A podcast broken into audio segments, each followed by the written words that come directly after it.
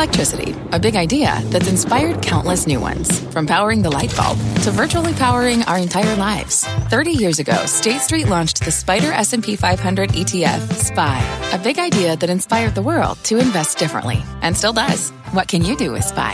Before investing, consider the fund's investment objectives, risks, charges, and expenses. Visit SSGA.com for a prospectus containing this and other information. Read it carefully before investing. SPY is subject to risks similar to those of stocks. All ETFs are subject to risk, including possible loss of principal. Alps Distributors, Inc. Distributor.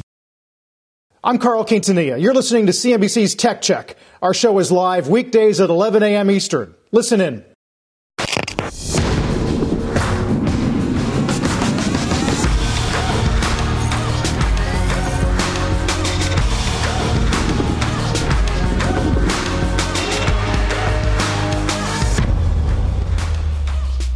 Good Thursday morning. Welcome to Tech Check. I'm Carl Quintanilla with John Fort and Deirdre Bosa. Big show on deck today. The Coinbase hangover on Wall Street. Day two as a public company. Cathie Wood buys in. Stocks higher again. It's not just Coin, though. Got another massive IPO at the NASDAQ today. A $30 billion video game company backed by KKR making its debut. And Bezos addresses his shareholders in what could become a significant change in Amazon's strategy. We're going to dig in on that. It's also a big day for tech stocks. NASDAQ outperforming the broader indices, S&P hitting an all-time high, along with the XLK, led again by chip names like NVIDIA, AMD, and Xilinx. The FANG Plus index up better than 1%. Tesla, though, in the red, and GameStop down 6%, John. Yeah, and today's most important tech story, well, day two for Coinbase. We are watching crypto's newest king. The company opening for trade yesterday afternoon, $381 a share, 52% above the reference price, rising as high as $429 before settling the day lower. And as of yesterday's close, its $86 billion roughly market cap made it the most valuable publicly traded exchange in the U.S., if you think that's what it is. Cathie Wood's ARK funds also jumping into this trade, buying $246 million worth of the shares to add to ARK Invest's funds. There are so many storylines in tech right now, Carl, that hinge on the idea that the rules of a particular area have changed, whether that is cloud or AI, work from anywhere, cloud gaming platforms, quantum computing, domestic chip supply, Reddit and retail trading. But it seems to me in Coinbase, we've got two storylines colliding. The Robin Hood story argues low fees open up access to markets. But the Coinbase story argues blockchain opens up access to markets, and somehow Coinbase is going to be able to keep charging a premium. I don't know if both can be true. Yeah, I mean, all those topics, John, make sense why we launched Tech Check at the beginning of the week in the first place. D, it's going to be interesting, all of the issues John raises and all of the players, right? I mean, a few weeks ago, I'm not sure how many viewers knew the name Brian Armstrong. Certainly John's known him for a long time. But to what degree is he going to become more visible and more vocal, especially given the fact that his Twitter account, at least until now, has remained fairly steady?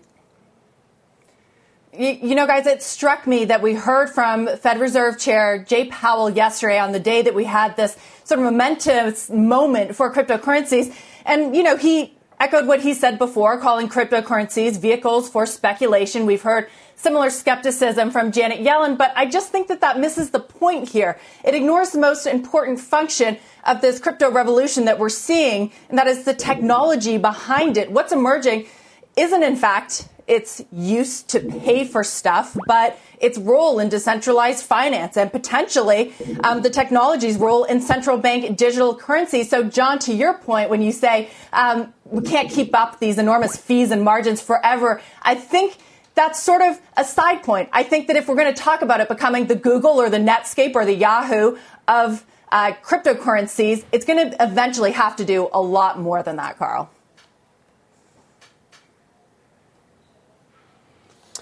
Dee, let's bring in Connie Macabella of Kindred Ventures, talk more about Coin.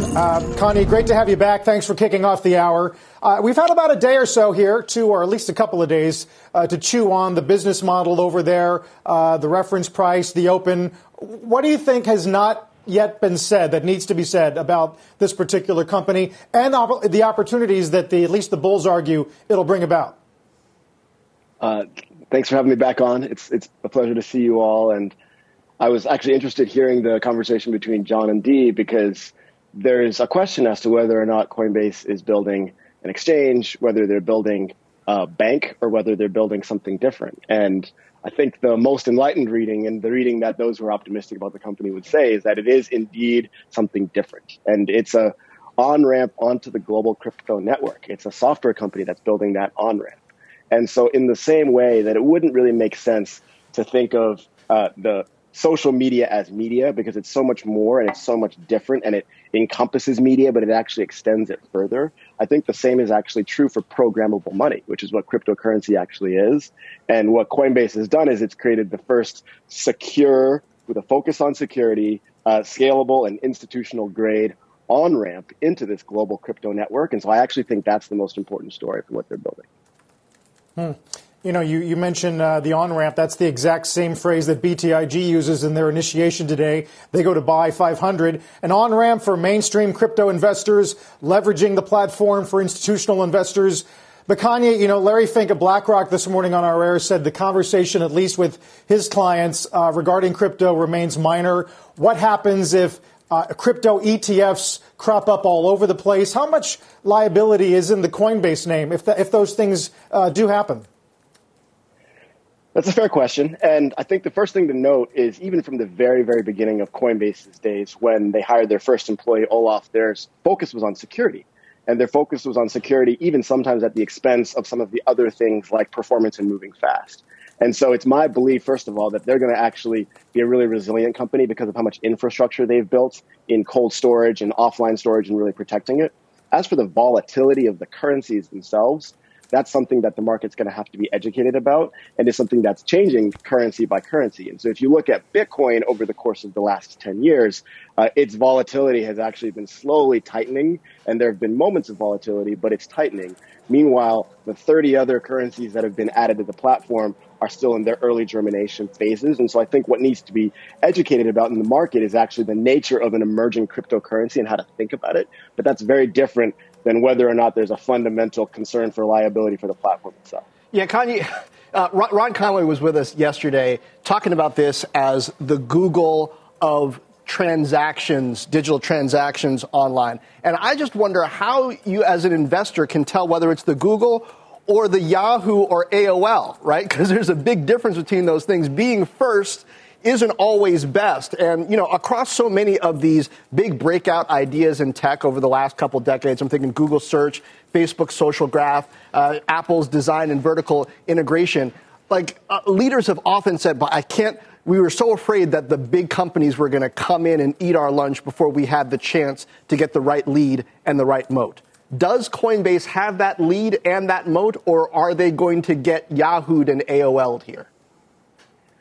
It's very early days in cryptocurrency. The entire market cap of crypto is still on the order of $2 trillion, which sounds like a lot, but it's actually very little compared to almost all other global and mature currencies. And so it is early days, and it could go in a variety of directions.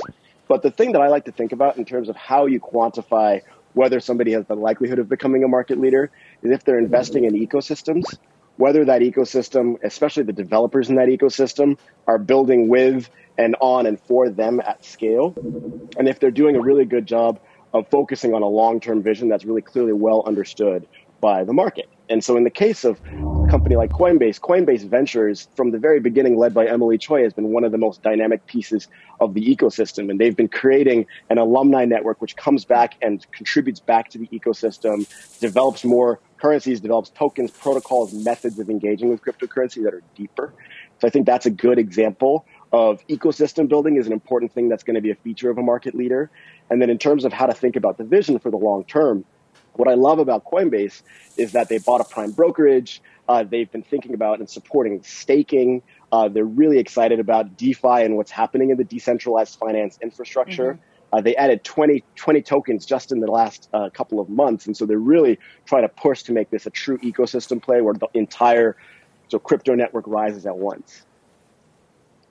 Right. So already ramping up. Kanye, I brought up crypto skepticism from policymakers like Powell and Yellen just a few moments ago. And, you know, all of this comes, I noted, as Coinbase goes public, as more institutions are getting involved with crypto, and as China is pushing ahead with the digital yuan. So I wonder, Does the U.S. risk falling behind? You just mentioned DeFi, decentralized finance, if it is going to be this kind of revolution that changes the way we look at markets and trading and finance at large.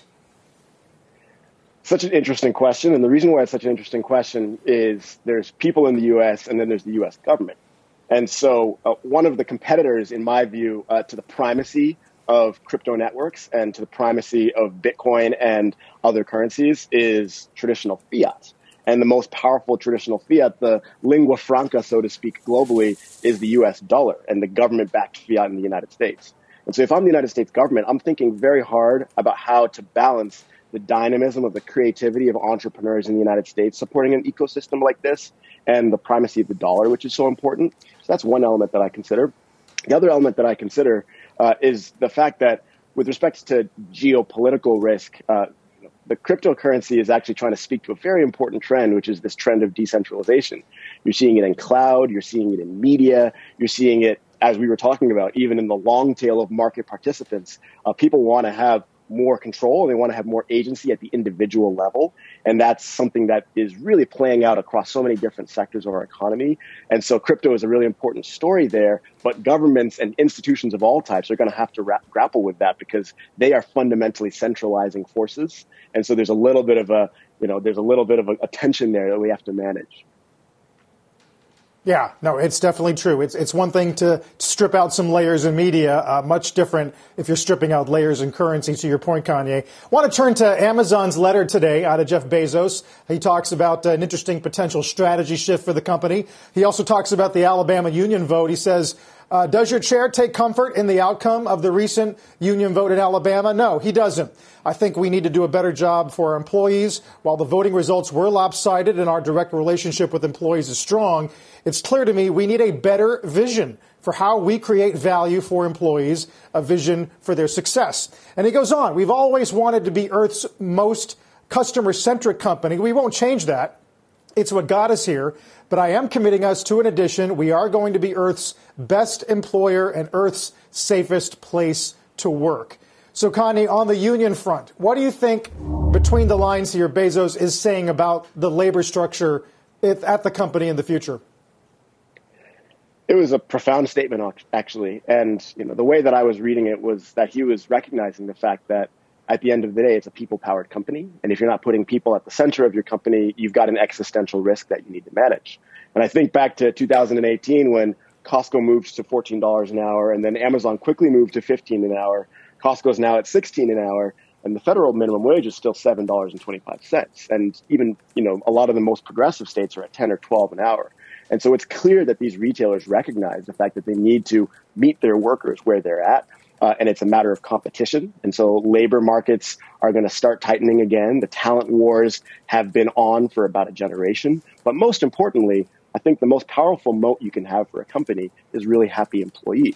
And frankly, that's one of the things that a number of their competitors, Costco, again, is a notable example, has used as a metric. And so it seems like an implicit acknowledgement of the fact that that's something they're going to put at the primacy of their next generation. But the other thing that I note there, just as a quick follow-up point, is that he said something else that's really profound, which is that what got us here isn't necessarily what's going to take us to the future entirely.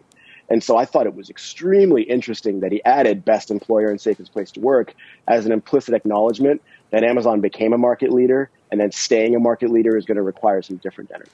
And Kanye, I think it's also important to note that he's saying this the quarter before he hands over the CEO reins to Andy Jassy, who has built a somewhat different culture at AWS from the larger Amazon culture. I mean, granted, it's a different sort of employee base, too. And, I've talked to Jassy over the years about the focus on employee education, on developing a pipeline of talent, on the future of work in the U.S. And we're at a time when there's increasing focus on data on workplaces of employees and how that affects the customer. I mean, if Amazon and Bezos are really serious about this, it could be a sea change, not just for Amazon, but, rippling out into retail, warehouse work, e-commerce, and commerce in general, right? Well, one of the most interesting things is the place where the war for talent and the labor market is absolutely the most tight is in software and software developers. And the funny thing is Amazon is running a software company, a massive cloud services company with Amazon Web Services right next to a large consumer retailer. And so they actually have to think about integrating those cultures in a really thoughtful way. And the transition to JASI is in part a recognition that the cloud services and the software company that Amazon is building is going to take the foreground. But frankly, what it also is an implicit acknowledgement of is the fact that labor is so important to the future of this company. Connie, two huge issues that we're dealing with on some pretty interesting incremental news. Great to see you as always. Thanks, Connie Machiavelli. Glad to see you. Take care. And today is CrowdSource. This is Tech Check segment where we ask you to participate. On the heels of Coinbase's public debut, we are interested. What would it take for you to invest part of your retirement savings in Bitcoin? Or, you know, maybe Ethereum too. Tweet at us at CNBC Tech Check. We'll show some of the answers later in the show. Or maybe you already have. Tell us about that as well. Later on this hour, we got lots left. Where in the world is Jack Ma? We will break down the latest on China's now reclusive billionaire. And next, McLovin? Nope. AppLovin, the mobile gaming company going public today in one of the biggest IPOs of the year. The CEO of that company joins us next. We're just getting started here on Tech Check.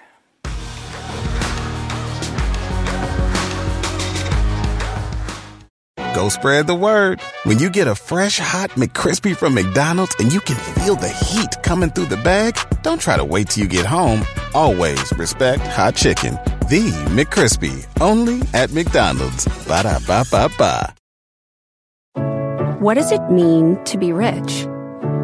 Maybe it's less about reaching a magic number and more about discovering the magic in life. At Edward Jones, our dedicated financial advisors are the people you can count on for financial strategies that help support a life you love. Because the key to being rich is knowing what counts. Learn more about our comprehensive approach to planning at edwardjones.com/findyourrich. Edward Jones, member SIPC.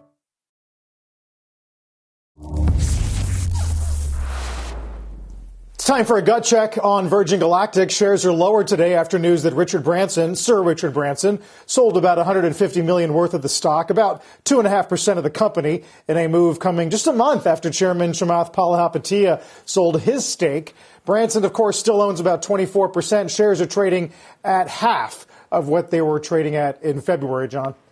Yeah, Carl. And now, mobile gaming platform company AppLovin set to go public in one of the biggest IPOs of the year. CEO Adam Foroughi joins us now ahead of the first trade.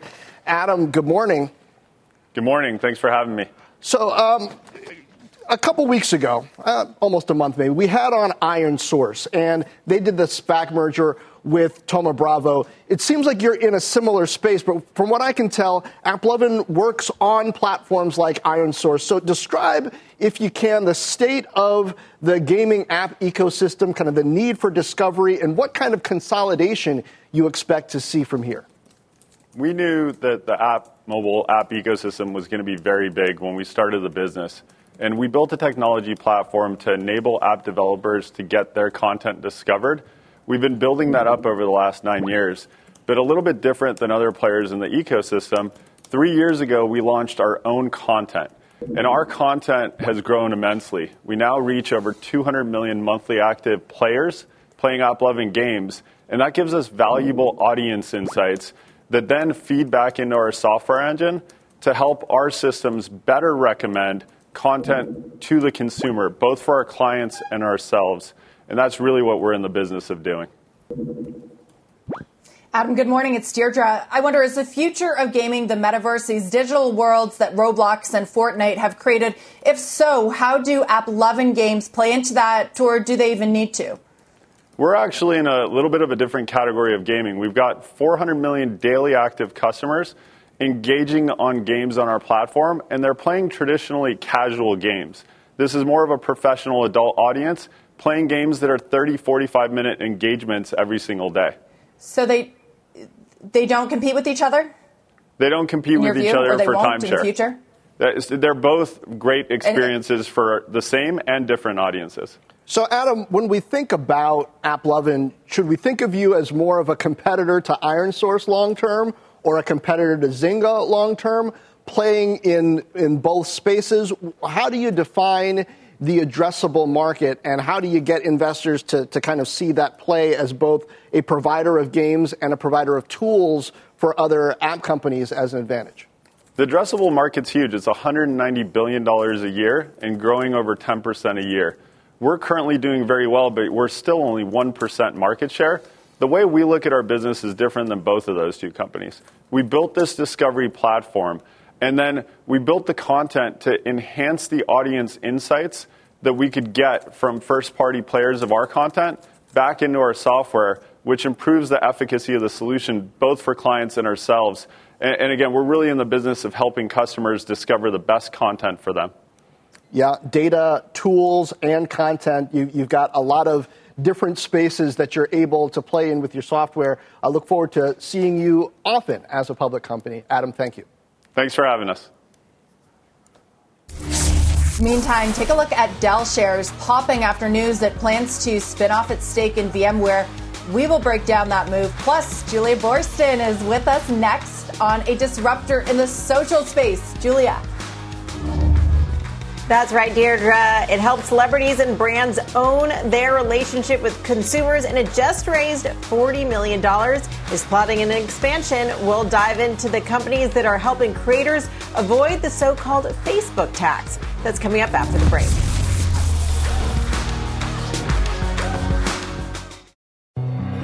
Hi, I'm Ben. I suffer from a condition called writer's block. It strikes when I'm at work. That's why I choose Canva Magic Write. It works fast, generating texts in seconds, thanks to AI. Common side effects include increased productivity, compliments from coworkers, feelings of satisfaction. Now I can say bye-bye to writer's block. Ask your boss if Canva Magic Write is right for you at canva.com, designed for work. Welcome back to Tech Check. I'm John Fort with Carl Quintanilla, Deirdre Bosa, and Julia Borston.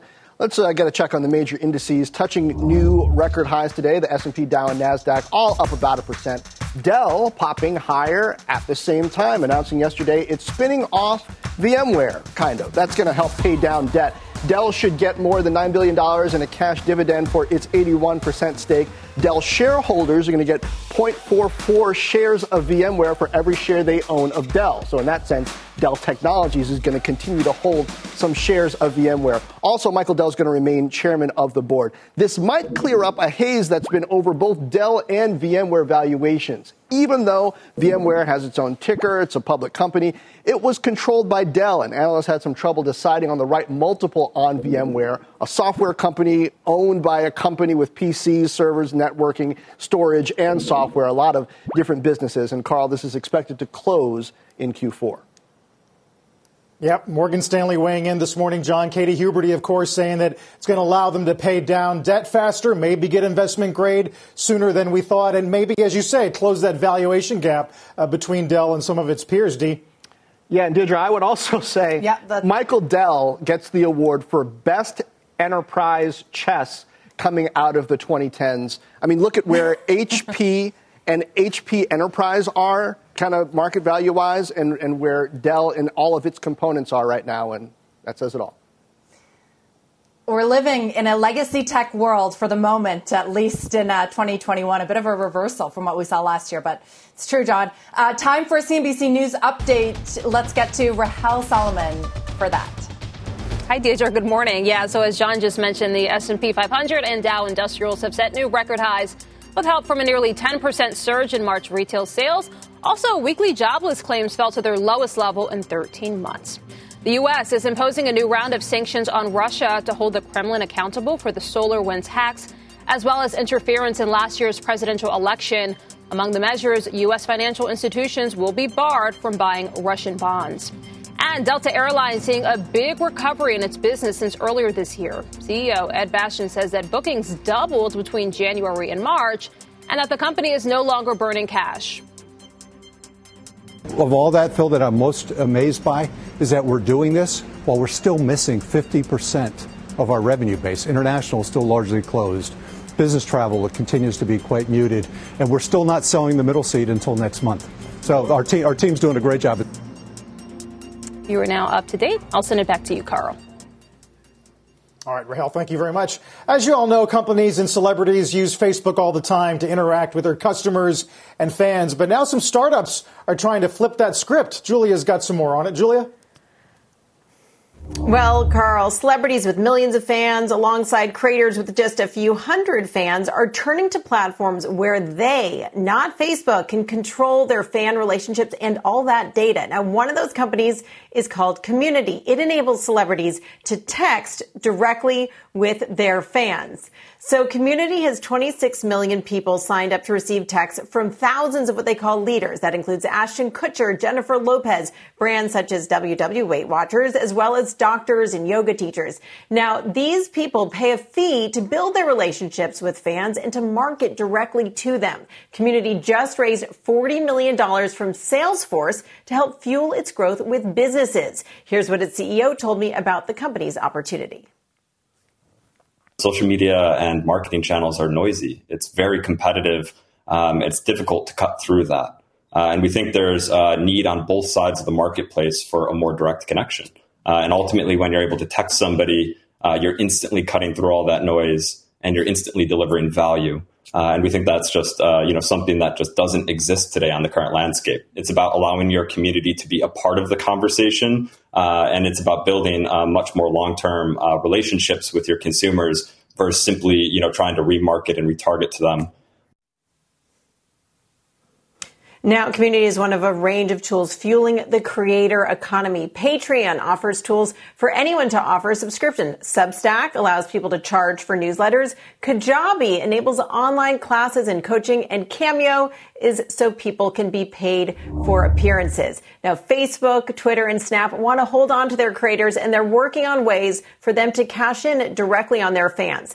Facebook with a subscription newsletter platform. Twitter is experimenting with a premium subscription, and Snap has its Spotlight program, which pays creators daily. So, John, Carl, what we're seeing right now is really a land grab in terms of getting these creators, John, and making sure that they're getting the creators and the fans to stay on their platform. Yeah, Julia, this is so interesting because the subscription piece of this, it's like you're moving away from advertising in a way where so many of these social networks spent their time focused. I don't know if the creators really want to spend all their time within Facebook, within Twitter, within YouTube. They seem to like kind of diversifying where their revenue sources are. I would argue, Julia, it's too late, right? I mean, these social media giant platforms, they haven't focused on, allowing the creator to make money off of their platforms. They're so late to the game here that we have all of these startups giving creators way to monetize what they've created and be paid for the work that they put out there, right? Can they ever catch up? The Twitters and Facebooks, even YouTube has had revenue, but is it good enough?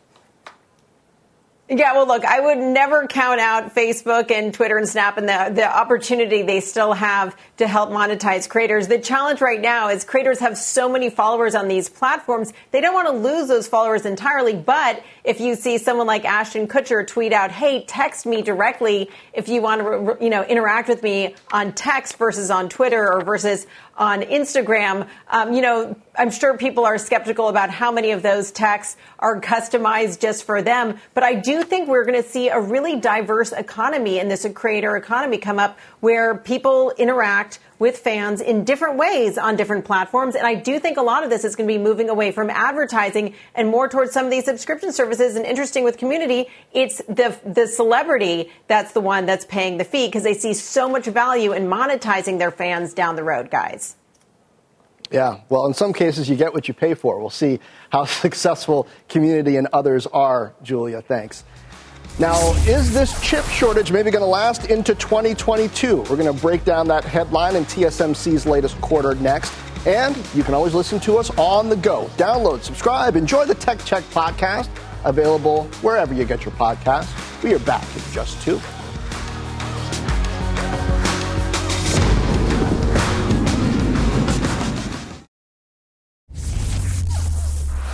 FOMC warning the global chip shortage could last through 2022. Those comments echoing statements by some other leaders in the industry. Now, earlier this week, the White House holding a summit with top execs to discuss the crisis. Intel CEO Pat Gelsinger telling us ahead of that meeting he hopes the U.S. can once again manufacture a third of the world's chips on American soil. The supply crisis impacting all the major automakers with production halted at plants across the country.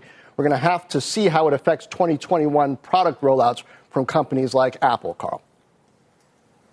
Yeah, John, in the meantime, Oppenheimer are naming NVIDIA, Marvell, and Broadcom some top picks, saying they favor structural growth into Q1. Got a downgrade of Intel, by the way, over at Ray J. And after the break, Tech Check sits down with Coinbase's first investor. So stay with us.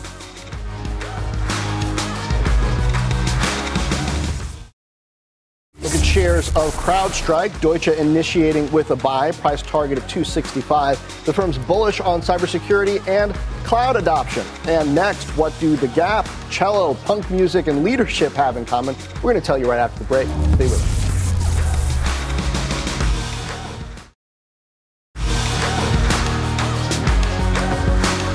You can see it on your screen. Bitcoin trading at 62.5 here. Of course, hit an all-time high this week, breaking 64K. It's had its share of critics over the years, as you might remember. Back in 17, Jamie Dimon called it a fraud before walking back those comments a few months later. Treasury Secretary Yellen, of course, just 2 months ago, saying not widely used, an inefficient way of conducting transactions. And then, of course, there's the Oracle of Omaha himself, also in 17, called it a bubble, doubled down last year when speaking with our own Becky Quick, saying, quote, I don't have any cryptocurrency and I never will. Well, Carl, someone who was sold on the idea and very early, our next guest, Gary Tan, is the co-founder of Initialized Capital. And he was the very first Coinbase investor, turning a $300,000 investment into a stake worth more than $2 billion today. Gary, great to have you on the show today. Thanks for being with us. My question to you is simple. What should public market investors know that private investors like you have known for years? What do they need to look at that tells them to hold, buy, or sell Coinbase? You know, Coinbase to me is this decade's Microsoft, Google, or Facebook. And, you know, just as the PC revolution, as, you know, the web browser, the internet in society needed those companies, you know, that's what Coinbase is for crypto. And, you know, the crazy thing about these things is that the technologies stack. You know, the computer is what enabled the web browser, which then allowed you to have Google and Facebook. So, you know, today it's pretty clear that Facebook is incredibly valuable. It can monetize in so many ways because it's the arbiter of online identity. But, you know, I'd like to point out that they do it in a way that sells your data, and it does it in a centralized way. You know, really the power and the reason why decentralization and crypto is so powerful is that it's about your wallet, your coins, your data. And, you know, it's really sort of standing in the face of what all of us are really worried about, which is increasing power of tech giants. Gary, what's the insight or the strategy that Coinbase has that's going to continue to differentiate its efforts, even if competition from fees brings those revenues down? What's the thing that they have that's similar to what Google had with PageRank, what Facebook had with the social graph, and so on? You know, it's really about thinking about these things as layers and stacks. You know, just as Microsoft had the operating system first, and then that gave it the incredible advantage to, you know, create, you know, what is now a giant cash cow. I mean, Office even today is such an incredible, you know, piece of technology that is spitting out cash, and that's why this is fundamentally valuable. You know, we are in the earliest, you know, sort of first half of the first inning of crypto remaking society. You know, the applications are coming. You know, what everyone's talking about is the price of Bitcoin, store of value, digital gold. I think that theme is you're actually doing pretty well, right? $2 trillion in value if gold is 10. You know, that I think is why, you know, why people are talking about Coinbase today. But I think in 10 to 20 years, what we're really going to be talking about is software eating every other sector, all other transactions that people do or have online. You know, and you're seeing the shades of this now. DeFi, decentralized finance, where you can lend, insure, underwrite, settle any transaction between multiple parties, all in the open using open source software. You know, that's $53 billion locked in ETH as of this morning, and that's 4x. That's actually 4x up since the beginning of the year. And so you're seeing actually explosive growth in, you know, sort of things further up the stack. Bitcoin and Coinbase was the enabler. And what Coinbase is going to be able to do is be the enabling force, the clean, well-lit place to be that on-ramp for the next 10, 20, 50 years. So, Gary, we pay a lot of attention to how central banks are viewing all of this. And I wonder what goes through your mind when you hear Jay Powell talk about digital currencies as a concept. Are you encouraged by the way he appears to be leaning, at least in his answers? You know, IBM said that there would only ever be 5 computers in the whole wide world to do everything that, you know, you would need from computers. So, you know, I think we're no stranger to, frankly, really smart, you know, people who we should listen to say things that, you know, actually just turn out to be wrong. And, you know, I think that that's the case here. Gary, I think everyone that's come on the program who has put money into Coinbase is calling it the Google of crypto. But my question to you was, how do we know that is happening? How do we know it's the Google and not the Netscape? What do public market investors now need to look for? You know, I think you should look at what moves Coinbase has been making. You know, not only were we the earliest investor in Coinbase at 15 cents, we were actually also the earliest institutional and largest investor in Bison Trails, which Coinbase late last year purchased. And so that company, over the past couple years, has become the gold standard for running proof of stake, which is really the next shift in how blockchains will reach consensus. And so that was a huge strategic buy. And that actually sets Coinbase up to be a cloud infra provider, just like AWS. And if you open up you know, the annual reports of Amazon, you can see how profitable those kinds of things are. Right. I would just argue, though, at the same time, you got to look at what PayPal and Square and Gemini and some of the competitors are doing, right? I mean, they're making similar moves and quick moves in this space. Absolutely. I think that that's a really good point. You know, what I would point to is the type of design and product that Coinbase can come out with. You know, I think that you could see, you know, this sort of play out over and over again. As tech investors, this is actually what we look for. You know, one thing that stood out to me from the beginning that they've carried through is incredible focus on product and design. So, you know, when we say Microsoft, I actually think we probably should say Apple, because that's how they're able to, you know, be that clean, well-lit place that users can actually trust. Got it. Gary, and, thank you so much for being with us today, Gary Tan. But thank you. Thank you for having me. We'll have you again soon. Breaking news this morning on GOP efforts to target big tech. Elon Mui's got that. Hey, Elon. Hi, Carl. We just got a copy of a memo that GOP lawmakers are circulating on potential options for reining in big tech companies after they held that hearing with the CEOs of Facebook, Twitter, and Google last month, as we all remember. And one of the things they want to do is define big tech companies as those with revenue of at least $1 billion or more. Now, notable that they're not looking to get rid of Section 230 entirely, but they could look at carving out big tech companies from Section 230 liability protections, especially if they use targeted behavioral advertising. They would also require potentially 5-year reauthorizations for Section 230 protections, as well as potentially requiring an appeals process for moderation decisions. They're also looking to expand the law that protects children online, COPPA, and encourage tech companies to work more closely with law enforcement officials. So, guys, this is really important because Republicans have been all over the map on this issue. This is an effort to build some consensus among the GOP for one course of action and then potentially introduce a bill on that that could possibly get bipartisan support. So this is about building that momentum and building consensus on Capitol Hill to actually make good on those threats of going after big tech. Deirdre? Elon, actually, I'm just looking at the memo now with you. I mean, they're talking about social media, app stores, and, as I'm quoting here, other tech companies engaged in certain activities.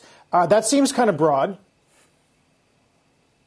Yeah, and one of the criticisms, as I'm sure will come out of this memo, is, you know, that $1 billion threshold could certainly take in a lot of different companies, not just sort of the social media platforms that were the target of that hearing. So this is a discussion draft that is intended to get lawmakers sort of talking about these issues and see where there is that consensus and desire to move forward. I mean, some of the options are more dramatic than others. So this is also a little bit of a test to see how far Republicans are willing to go, and are they willing to remove those Section 230 protections for companies altogether, or is it more about trading off, right? Is it more about ensuring that they have are following certain rules if they want to have certain privileges?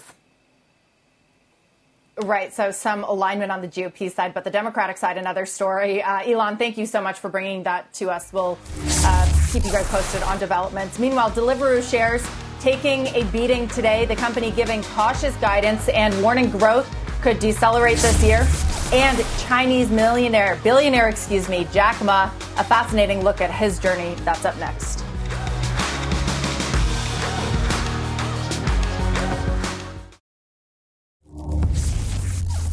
Tech Check's live on TV, and it lives online. Every week, we'll bring you a variety of exclusive content you can find on techcheck.cnbc.com. And today, from my Fort Knox online show, we pull back the curtain on 4 tech leaders and their unconventional rise to the top. Where they started might surprise you.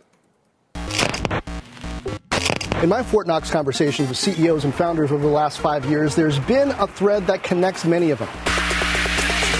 The path to the top isn't a straight line. So what do a punk band, a job at the Gap, a cello, and the theater have in common? Well, they shaped these 4 tech leaders I sat down with. Worked at the Gap in college. I did a lot of theater. A very common question a lot of my cello students would ask me is... Hold on. Cello students? I did play in a band. It was a straight-up punk band. I had a band, a cover band, right around 99. I was trying to jam out with friends. I was just trying to get a date, you know. And you can look at this QR code, scan it, take out your phone. It'll take you to our website where you can watch this piece in full. There's a lot more to it. Or watch our interview with Ron Conway, Coinbase board member like Katie Hahn. Lots of stuff. CNBC.com/techcheck or techcheck.cnbc.com. You can also follow our show on LinkedIn. There's a page for that, and our Twitter account, of course, as well. Carl?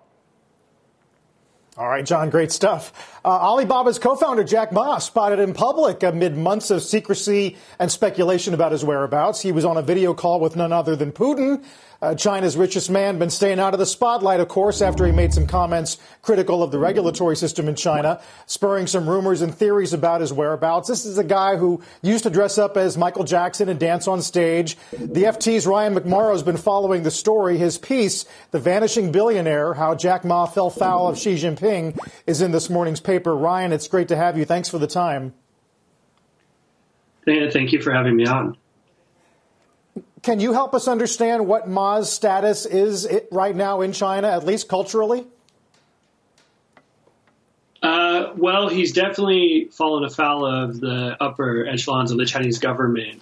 And so I think it's kind of unclear what's going to happen to him long term. At the moment, we've heard from officials that he's been basically told to lie low, and I guess that's a pretty common occurrence when your businesses are going through restructuring and under regulatory scrutiny. So that's the current state, and what will happen next is unclear. But it seems like he's going to have to lie low for at least a while longer. Ryan, Jack Ma has been known as sort of the people's billionaire. Chinese consumers, Chinese population really appreciated his origin story as an English teacher, but public opinion has been changing as well, right? How are they viewing him? And did that play into, you know, the government's ability to crack down on such a popular figure? Yeah, well, the government definitely... They control the media, so they also lead where people are thinking and feeling. But definitely after he made some comments supporting 996, which is the standard tech work hours here, 9 a.m. to 9 p.m., 6 days a week. And so he made some comments supporting it last year. And after that, there's definitely been a backlash against him and other capitalists that they feel are kind of breaking the rules in overworking workers. So that's definitely led some of it. And now if you watch his videos online, they'll stream comments across the top. In China, all the streaming websites have comments streaming it across the top, and there's lots of like pro-Marxist, anti-capitalist comments streaming across all of his recent videos. Yeah, a remarkable turn after such a vocal entry, at least into the global zeitgeist. Ryan, it's a great piece. I look forward to having you back. Thanks so much for the help. Yep, thanks for having me. Now for our crowdsource, we asked, what would it take for you to invest part of your retirement savings in Bitcoin? Suresh chiming in, when Warren Buffett and Charlie Munger invest in Bitcoin, it might be a while. Another viewer, hoping teachers' pension funds will lead the way. And Patrick, looking for regulators to weigh in. Deirdre. I think many with Patrick on that. That'll do it for Tech Check today. You've been listening to CNBC's Tech Check. You can always catch us live weekdays at 11 a.m. Go spread the word. When you get a fresh, hot McCrispy from McDonald's and you can feel the heat coming through the bag, don't try to wait till you get home. Always respect hot chicken. The McCrispy, only at McDonald's. Ba-da-ba-ba-ba.